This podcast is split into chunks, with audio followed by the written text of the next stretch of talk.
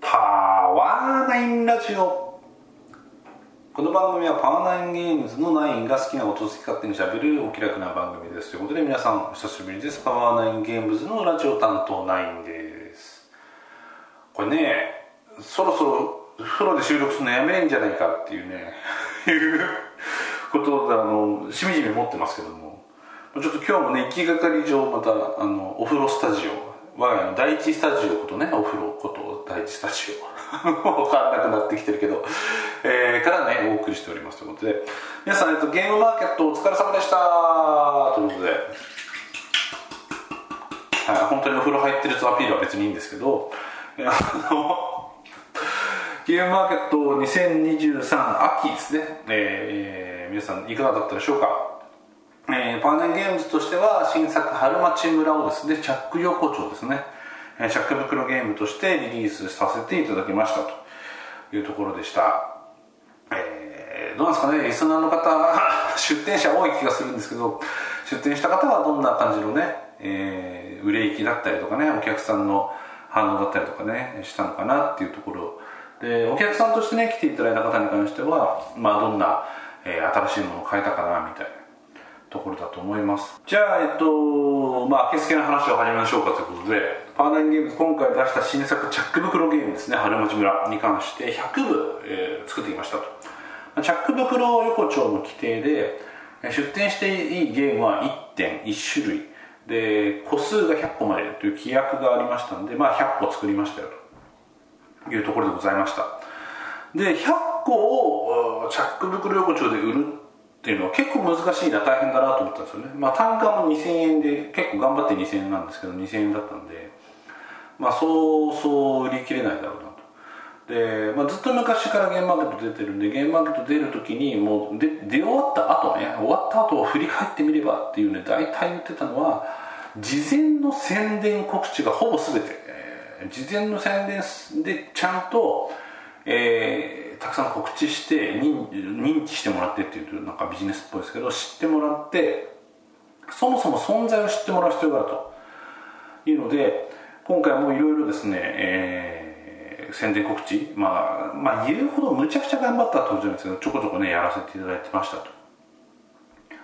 でその中で特に、えー、もう実際効果あったなと思うところで言うと北越チャンネル様ですね。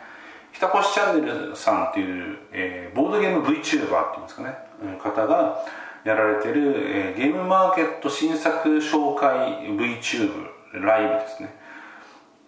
がですねこれがもうあのあまりに応募が多すぎて4日間毎日3時間ぐらい喋ってるのを4日間やってくださるというもう涙ぐましいというか凄まじく誠実な対応をですねしてくださいまして。そので北越チャンネルさんの方に春町村、えー、エントリーさせていただいて紹介していただきました。で本当にねこれはねぶっちゃけ効果あって、えー、取り置き予約をしてたんですけど取り置き予約の方で北越チャンネルの方から来ましたっていうコメントとともに予約してくださった方とかもですねいてですね。でまあえっ、ー、と予約してくれたタイムスタンプ、まあ、時間だけで言うとそれ近辺にやっぱ数件入ってたんで北越さんの方にですね、えー、ご紹介いただいてそれで見てあって思ってくれた方気に入ってくれた方結構いるんだなっていうのでですね非常に、えー、ありがたかったなと思います。なんであのぜひねあの次回もね頑張ってやっていただきたいと 勝手な勝手な欲求としては思っております。本当にありがとうございます。であといろいろやったんですよね。大きな施策というか大きな実験としてはですねえー前回ゲームマーケット2023春の時にやろうとして僕の手際が悪くてやれなかったやつ。いわゆる、えー、ツイッター広告ですね。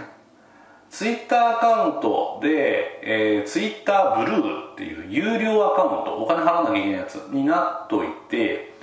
えー、置くとさらにお金を払うことで、えー、ツイッター上に PR 広告が打てると。まあ、PR 広告って何かっていうと、えー、広告用のツイートっていうのを作ってそれをお金払うと他の人のタイムラインに広告として表示することができるというやつですよ。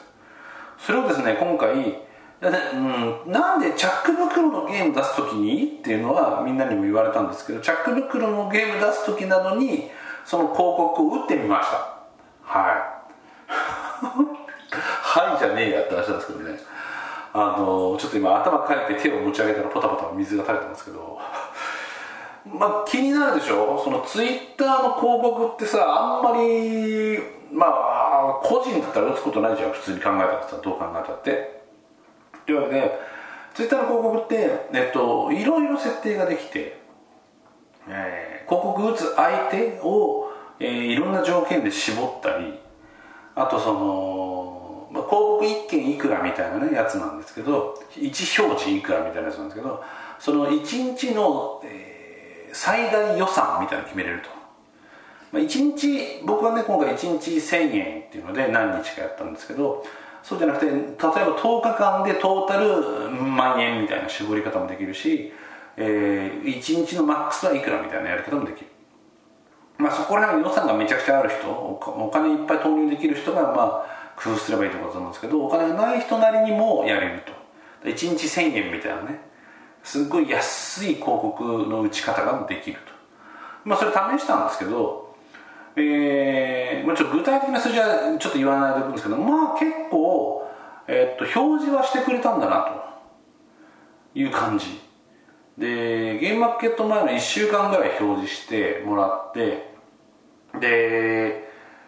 そのなんですか広告ツイートの上に取り置き予約のリンクも置いといたんだな、うん、でただ、まあ、このツイッターの広告っていうのは要するにそのだ広告出す人を選べるとは言ってもさゲームマーケットの取り置き予約のリンクが表示されてもそもそもゲームマーケットに行かない人かもしれないんでね。その広告が表示されてる人が。だからすんごいね結構的外れな結果になったなって感じはします。で結局そっちの、えー、ツイッターの広告からを見て予約してくれたのかなっていう人が1名いたんですけどそれもあのそもそもの知り合いというか見知った方だったんで別に広告をきっかけに来たわけじゃないみたいなことで考えるとまあ要するに金ドブみたいな話ですね。ツイッター広告のテストとしては。なんでもっとねこれはその取り置き予約とかじゃなくてさもう通販のリンクでそこから買えるだとかさあとキックスターターへの誘導リンクだとかさなんかそういうのだったらこの表示件数は結構いったんでワンチャンあるのかもなっていうのが正直な感想でしたね。はい。ちょっと具体的な数字はねちょっと言わない感じにしちゃったんですけど、まあ、そんな感じでしたと。いう報告ですね。だから次いやでも僕はやんねえだろうな。例えばゲームマーケットの発売と同時に通販も受け付けますみたいなやつをやるんだったらワンチャンこのもう一回ツイッター広告みたいにやってもいいんですけどまあやんないかなっていう印象ですね。はい。まあ面白いあのなんだろう。面白いことやってんなって気持ちになれるっていう意味。それ以上の意味ないけど。いう意味では面白かったんで。まあちょっと 面白いっていうことでもう一回やってみてもいいかもしれないですけどね、はい、完全にあのコストリターン考えてない感じですね。まあそんなでしたと。なんでまあツイッター広告はやってみたしお金も払ったけどまあ意味なかったよみたいな話ですね。あとこれはたまたまだったんですけどあのカレーさんが、えー、やられてるボードゲームデザインアドベントカレンダー毎毎年やられてるやつがあるんですけど要するにクリスマスに向けて12月1日からクリスマスまでの間いろんなボードゲームデザイナーがそのカレンダーの日付を押さえてでその日にボードゲームデザインに関する記事をアップするっていうやつですね。でこれをえっと、結構カレンダー生まれ埋まってきた最後の方に12月7に7日に滑り込んでエントリーしたんですで、えー、滑り込んでから気づいたんですけど12月7日ってゲームマの2日前なんですね。なんで、えー、そこで記事を上げてで内容もその今回出す春町村のね作り方というか develop ノートみたいなことやったらまあワンチャンさ本当にワンチャン読んであこういう作り方したゲームならちょっと中身気になるなと思って予約してくれる人もいるんじゃねえかっていう下心を出してですね、えー、結構真面目な記事書いたんですよ。あの 結局下心云々とか関係なく真面目に記事書いた感じなんですけど、えー、どういうアプローチでゲームを考えてどういうアプローチでゲーム作ってますみたいなね。でゲームこういうふうな段階で作ってて途中で止まっちゃうゲームもありますとか、まあ、春町村はうまく最後まで作れましたみたいな話とかをいろいろ書いたんですけどでこれはねもう勝手な僕の気持ち僕自身そのボードゲーム系の develop ノートとか大大好き大好物だからさ。そんなん書かれたらこれはもうなかなかいい development ノートだなこれの develop ノートで作ったゲームどんなんだろうポチって俺だったら予約しちゃうみたいな記事だったんですよ。勝手な話。ね。で結構結構いいもん書けたぞって俺の中でちょっと軽くどやった感じになってたんですけどえーとですね残念ながらこのアドベントカレンダーに関して明確にアドベントカレンダーで気になって予約しましたっていうコメントも見つけてくださった方は本当1名だけで、まあ、1名いただけでも僕はすごい良かったんですよ書いたら買いあったなって思うんですけど、まあ、そんぐらいの広告効果はあったと。だからちょっとあれだね。あのい、まあ、当たり前なんだけど普通に考えれば一般来場者に訴えかける力はあの ボードゲームデザインに関してのアドベントカレンダーなんてボードゲームデザイナーしか集まんないわけだからあの一般来場者に対して訴えかける力は特にいない。広告としての力はない。まあでも1名ね買ってくださっただけでも僕はすごく嬉しかったんですけどそんな感じのねあの事前の、えー、宣伝広告活動の効果としてはそんな感じでした。はい。なのでもう北越チャンネル様がね凄まじい素晴らしいっていう話になるんですけど。あとはれですね、えっと、事前に、えー、ゲーム前よりもうちょっと前の話。前回の収録とか前々回の収録とかの話になっちゃうんですけどフォアシュピーですね。事前事前体験会というにはもう大きすぎる超巨大体験会イベント。フォアシュピー。ルあちらの方で、えー、実際、えー、使用していただいて、えー、楽しいと思ってくださった方が当日やっぱり買いに来てくださったりとかしてですね。あのフォアシュピールの力も本当にすごいなと。でワシピル今回、えー、ハルリアロックボーイさんの場所をちょっと曲がりさせていただいて、えー、ちょっとやらせていただいてっていう形だったんですけどもっとそのあそこでの私有をもう完全に一択一サークルでガリガリに回して、えー、いろんな方いっぱいの方に遊んでもらってしかもそれが評判になってみたいになるとやっぱすごい力をですね発揮するような気がするので。で次のゲームマーケット2024春の前にもフォアシュピールやるっていうもう発表されてましたから、まあ、次回ですねちゃんと間に合うようにそもそもゲームを作ってフォアシュピールさんの力をですね最大化できるようにやれたら、えー、素晴らしいことだなと思いました。やれるとは言わないんだったんですけど、えー、そう思いましたね。はい。で結果結果ですよ、えー、結局100個持ってってどうなったのかって話なんですけど100個持ってきますっていう準備がしましたと頑張りました。で、えー、事前の取り置き予約を、えー、前日の夕方ぐらいまでやってたのな。だ本当にフルフル開きっぱなしにしてたんですけどそういう取り置き予約の個数が合計45個でしたと。で今までの自分の勝手な経験則でゲームマーケットは取り置き予約の倍かもうちょっとぐらい売れるみたいな。ことを考えていまして体感ね。なんで45まで取り置き予約って本当にありがとうございます。あのすごい僕の知り合いめちゃくちゃ入ってるんで本当に知り合いコネクションみたいになっちゃってて恐縮なんですけど、えー、長いことやってるんでね そのアドバンテージが作られてきてしまっているってことはすごく僕は嬉しいんですけど、えー、期待していただけるってことなんでね。45個の倍要するに90個。で頑張って100個売り切れるんじゃねえかなみたいな見込みでいったわけですよゲームマーケットにね。で、まあ、正直な結果としてで売った総数としては80個でしたと。はい。なんで80個79個。まあそんぐらいでしたと。で残念ながら、えーと、売り切れならずということで残った分に関してはなんとですね当日あのー、もう在庫のゲーム預かりますと。で委託させてくださいっておっしゃってくださったメロンブックスさんですね。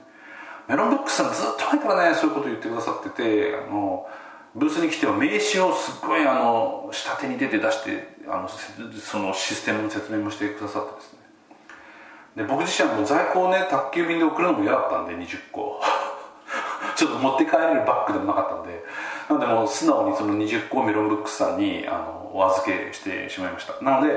えっと春町村に関して追加で作る可能性はなくはない。なくはない。今回のえー、ゲームマーケットも終わりましたのでその後の反響とかですねそこら辺を見て追加で作る可能性もありますが現状での在庫に関しては基本的にメロンブックスさんの方に預けたんでいつかメロンブックスさんの方から委託販売ということで告知であったりメロンブックさんの分かんないどこなんだろうね店舗で販売されたりするんじゃないかな。ただしですね。チャック袋ですね。見た目の悪いチャック袋なんでまあ、そこら辺はちょっとですねもし見かけた、えー、た方欲しいなと思ってくださった方っていう方はですね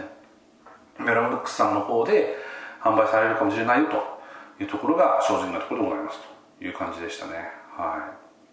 い。というわけでまあ残念ながら、まあ、売り切れならずと。いう感じの結果になったわけですけどもまあですねそのブースの場所の話とかに行こうと思うんですけどチャック横丁今回のっていう企画でえー、何サークルぐらいあったんだ？2030弱ぐらい30あったぐらいですね。どうもあの抽選落選したようなサークルさんもあったみたいな話も聞きましたけど、まあ、幸いながら当選となりまして、えー、チャック袋横丁10っていう場所ですね。でやってましたと。で隣がイルアートさんで9番が、え、やってたんですけど場所がですね、まあ、絶妙に微妙だったんですよね正直なとこね。っていうのは着横丁って結構そのゲームマーケット全体の端角っこにあったんですよ。で角地にあること自体は結構まあいいことも結構多いんですけど今回のその角地っていうのが、えー、正面側は、えー、ゲームマの入退場門入場門か。特に初期の入場。一番最初の入場だったりするときに大大規模な入場を受け入れる時の入場エリア入場門だったんですよ。で、えー、角っこなんでもう片っぽ右側の角は、えー、黒猫大和の宅急便の あの受付センターだったんですよね。で、まあ、そんなもんなんでまあゲームマのゲームマこれから開催します。わーパチパチパチっつってドワーって人が流れ込んでくるのを目の前でね、ド迫力で見れるっていうナイアガラの滝見学ツアーみたいなね、良さはすごいあったんですけど、そのナイアガラの滝の雫であるお客様、皆様はですね、すっごい勢いで僕らの横を抜けて後ろに通っていってしまうんで、さすがにあれだよ、いくらなんで、僕がいくらこう何あの、のぼせ上がったとしてもさ、入場直後に変われるなんてことないです。そんなブワーって変われるなんてことないですから、春町村をね。春町村目当てにゲームマーケットに来る人ももうほとんどいないんで当たり前ですけどでそこで人が行っちゃうだけと通り過ぎてしまうと。ね、全ての男たちが私の目の前を通り過ぎていった夫婦になってしまうと。どんな女なんだ俺は男ですけど。あの そんななんですよね。えー、でまあいあの厳密なこと言うとですね本当に嬉しいことに、えー、とどっちだ？11時12時入場の時かな？に入場してほぼすぐお一人様ですね春町村を買ってくださった方とかってすごいそれは嬉しかったんでそれは特別な感謝をですねこれコメあのコメントしておきたいんですけど。まあ人は行っちゃうと。ね。99.99%行っちゃうと。で戻ってこねえわけですわ。あの着袋横丁に着横丁に。でかつその入場が終わったらそのもう閉めるわけですわ。でもう閉めた後別にそこにさ何のサークルもないしフリースペーステーブルとかもないわけなんでまあ当たり前だけどゲームマーケットの中入った人たちはそこを通る理由がないんだよね。反対側壁側。で角っこだけど角の反対側はヤマトの荷物の発着場じゃん。だそこに行く人はもうゲーム買い終わってその段ボールを出庫したい人だけなんだよね。新しくお家に段ボールを送りつけたい人だけなんだよね。つまりこのチャック横丁のあのな北北なのは分かんないけど上向いてる側の1エリア 1, 1行に関してはマジ人来ない。全然人来ない感じでしたね、まあ、そもそも前提としてそう。で反対側はまだあのー、何？四角くなってたからさゲームマーケット全体が。反対側はその下側下の辺から来た人たちが天井としてぶつかってくれるんですよね。だからそっち側はやっぱり振り返ると客がいるって感じでした。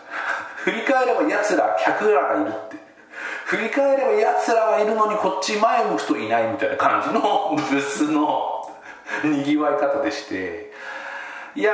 ーこれはなかなか厳しいとこ引いちゃったなっていうのはあのもう抽選運みたいなもんなんでねこれね、えー、引いちゃったなっていうのは正直思ったところでした。はい。でもういくつか今回春町村が、えー、もう少し売れたけど売れなかったなみたいな思ってるところはチャック横丁はですねあのやっぱすごいライトなゲームチャックチャック袋でね500円とか1000円ぐらいで簡単なすごいパッパッと遊べて楽しいみたいなものないかなと思ってくる人が多分多いんだと思うんですよね。そこにですねあのちょっとした本格ゲームぐらいのルール量をぶつけてくる当サークルの春町村。そこのミスマッチはねちょっと感じましたね。箱で出せやっていう。皆様の気持ちはすごく今伝わってくるんですけどエントリーした時はチャック袋でエントリーしたんだ僕は。そこが失敗だったかと言われればまあ正解ではなかったなっていう。正直な感想ですけど。あ 逆にあの反骨精神が芽生えちゃってチャック袋でも本格的なの出せるぞみたいにやってやろうってやったんですけどその結果がこれですわっていうところもあるはいでえっともう一つはその一緒にねあのいつも手伝ってくれてるテス君がねすごいお客さんに「どんなゲームですか?」って言われてゲーム説明インストしたりとか説明したりとかしてくれてで僕も交代交代でやってるんですけどインストしてルールちゃんと聞いてくれた人に関して、えー、当サークルパワーナインゲームズのサークルに関してルールちゃんと聞いてくれた人は結構買ってくれる率高かったんですよ。まあ半々半々弱ぐらいの力があったんですよ大体ね。で今回のゲームもゲームの面白さとしては僕ら全然同じものだと思って売ってたんですけどまあ今回はですね悪かったですね。そのインスト系ルールの把握を全部してくれた方が買ってくれた率が、まあ、25%とかそれ切ってるかぐらいなんじゃないですかねっていうのが感触があってその一緒に売ってくれてるテス君と一緒に今回はなんか食いつき悪いっすねみたいな話をねしてました。食いつきっていうかリアクションっていうかね。でそこに関しては正直、まあ、ゲームデザイナーである僕が悪いみたいな話なんですけど今回春町村がですねゲームの構造上、まあ、あサバイバルゲームだと、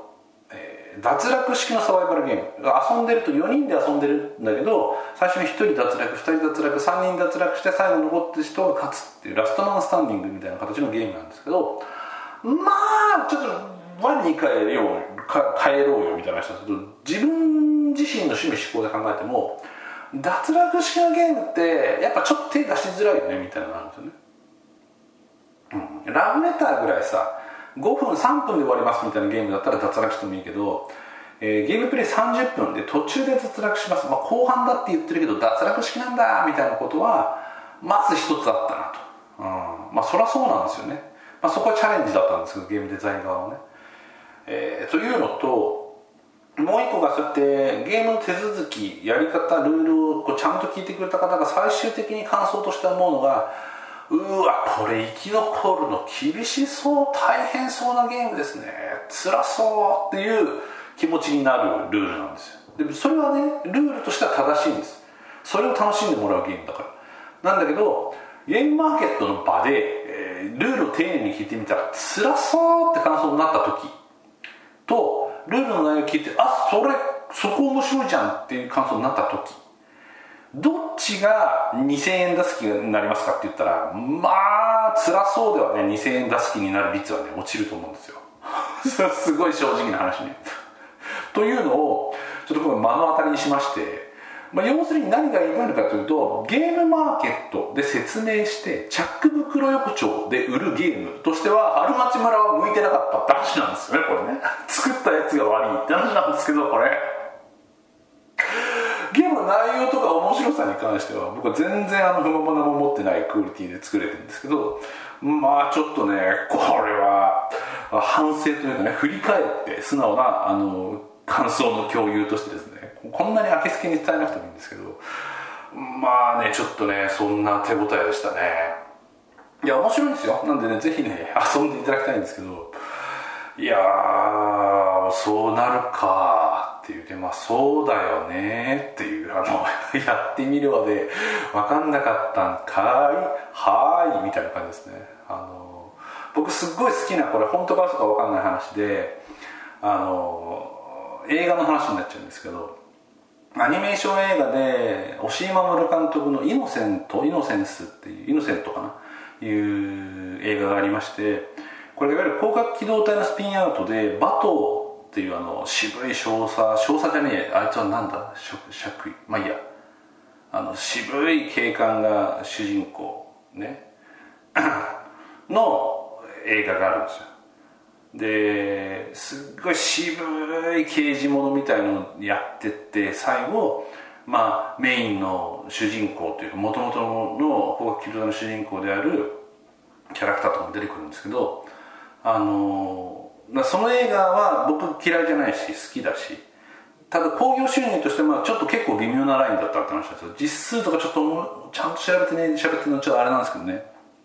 まあそれと押井守本人としては思ったより不評というかねあのあの跳ねなかったみたいなところだったらしいですよね。であの全部終わって、えー、後に奥さんとなんか押井守が喋ったらしくて押井守の奥さんが「えでも当たり前じゃない。だって広角機動隊でしょ？みんな少佐が見たくて来てるのになんで少佐が最初から出ないの?」って言われて押井守監督が「あっ」って言ったらしいんですよね。まあこれこれの真偽は怪しい。押井守さん自身のコラムかなんかの確かどっかで書いてたコラムの一節だったと思うんですけどあの何が言いたいのかというと別に僕が押井守に近しいみたいなこと全く思ってないんですけど、まあ、押井守監督ほどの方であっても作ってる時にお客さんのリアクションを想像しきれないでやっちゃうんだみたいなこととですね こともあるんだと。で私今回やらかしたことはうんやらかしたかもしれないっていう気持ちにはなってると。まあこれはそのゲーム自体のクオリティ云々じゃなくてゲーム作り上がったゲームの本当に狙うべきユーザーに対してちゃんと狙い切った例えば告知だったり出店場所だったり出店の売り文句だったり、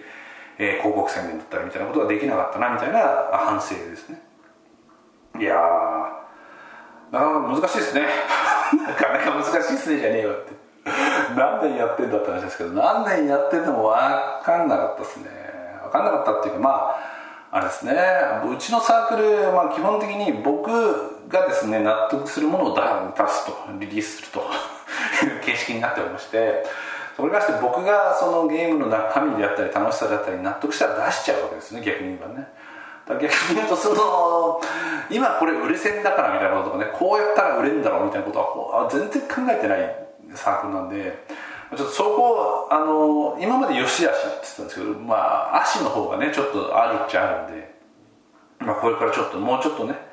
いろんな面でねゲームを面白くするのをちゃんと抜かりなく今まで通りやりながらそれ以外のところもちょっと頑張っていきましょうというね反省をねいろいろね、えー、持ちましたというところです。春松村自体の反響ですね。もうリリースしましたのでリリースした後の反響でいうとありがたいことに、えっと、100部のうち80なんで80部当日売ったぐらいしか世には出回ってないんですが、えー、ツイッターの方では原町村を購入した中に、えー、これ買いましたリストに書いていただいたりであるとか原町村はですねソロモードがあるんですね。一人用モードがあるなんでソロモードでも遊んで、えー何ターンまで生き延びたよみたいなことを書いてくださる方もですねちょいちょいいまして本当にありがとうありがたいなと思いました。はい。なんでこれからですね。まあそのわかんないんだね。すごい楽しいって言ってくださるこれ最高だって言ってくださる方が、えー、何名かでも本当に出れば本当に嬉しいなと思ってやっておりますっていうところですね。いやわかんないんでね。そのこれすごいね良かったことの例の話になっちゃうんですけど当サークルが出してる中でいうとアニマルビンゴっていうねあの潰したらキュッキュッってなるような 子供のおもちゃ人形ちっちゃい人形何センチぐらい1 0センチないぐらいの人形が36個袋に入っていてその袋を中見ないで手探りだけで引いて出たやつで、まあ、ビンゴみたいなやつをするみたいなゲームがあってアニマルビンゴっていうんですけど、まあ、それを出した時もまあいろんなねゲームシステム的に僕としてはうまくいったところもありつつまあ面白い楽しいよねこれ純粋にみたいな。ところでリリースしたんですけどえっ、と本当にねあの何名か少なくとも観測してる中で何名か異常に好きになってくださる方がいてあの再販してくださいよとか。最初に出した後買えなかったんです。どうしても欲しいんです。どうしてもあの勝負数でいいから作ってくださいって言ってくださった方もいたりとかいうですねすごいあの熱烈に好きになってくれる方がいらっしゃったりとかしてそれねすごいあの嬉しい体験でしたね。不思議なんだけどさ僕が一番狂うほどに好きな自分の作品「ドラゴンズストーンリバイスド」ですけどあれさ僕自身狂うほど好きなんだけどドラゴンズストーンリバイスドが狂うほど好きですっていうツイッター民とか見ないんだよね。いやあのトータルの部数とかすごい出てるんですごい出てる側なんで僕のサークルでいうと。まあ気に入ってくださってる方もいるだろうし遊んで楽しんだ方もたくさんいると思うんですけど逆にそのアニマルビンゴのそのすっごいダイレクトなあの良かった感想がですねすごい嬉しかったりもしましたね。春町村はまああのなんていうんですかねウェルメイドというかベターメイドというかすごくバランスよく作られたゲームとして作ってはいるので、えー、狂うほど好きって言ってくれる方が出てきづらいのかもしれないのもすでに感じてはいるんですけど、まあ、どんぐらいねユーザーがリアクションとして、まあ、少なくとも楽しんでくれたかっていうのを見るのはですねこれから楽しみですね。また見れないかもしれないですけどね。80ですからね。世に問うにしては数が少なすぎるみたいなのありますけど。いうところですかね。はい。まあそんなわけで今回ゲームマーケット2023振り返るということで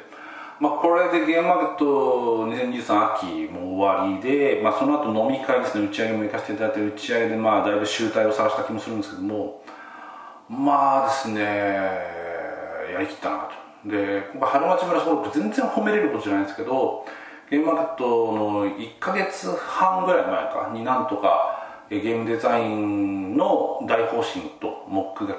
備わってそこからバーって作ったみたいなこれも全然よくいいことじゃないんですけど、まあ、その速度でちゃんとテーマとかコンセプトがあの筋通ってれば作りきれるなみたいな。感触も得ることができたのは良かったなと思います。で次ねあの春に向けてまたさこいつまた風呂敷広げやがってみたいな話になるところですけどここ、まあ、とりあえずちゃんとゲーム作ろうって話ですね。要するに今回の花町村もチャック袋ですし在庫をメロンブックスに全部ぶん投げたみたいなこと言うと、まあ、要するに手持ちの在庫がないと。売るもんがねえと。いうことになるんで次のゲームマーケットまた2024春に向けてゲームを作る必要がもちろんあると。